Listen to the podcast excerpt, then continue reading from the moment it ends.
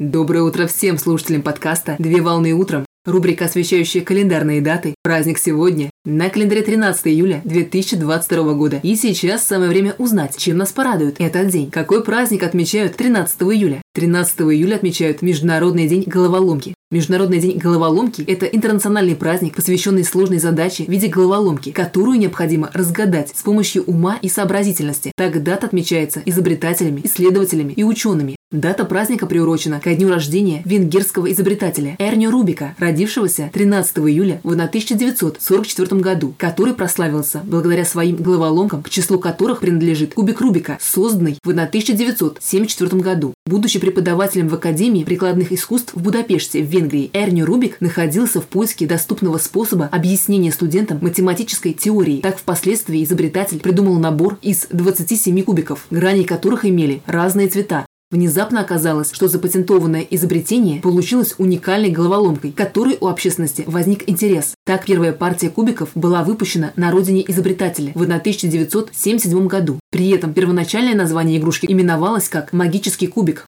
Мировую известность изобретение получило после того, как в одном из кафе кубик увидел немецкий предприниматель, который вместе со своим партнером сделал коммерческое предложение Эрни Рубику для производства головоломки.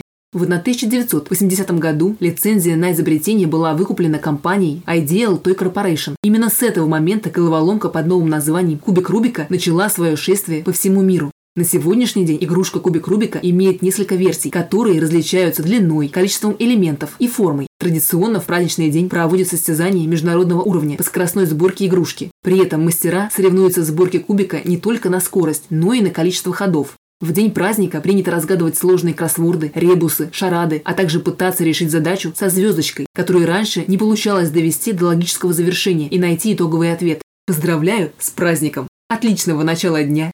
Совмещай приятное с полезным. Данный материал подготовлен на основании информации из открытых источников сети интернет.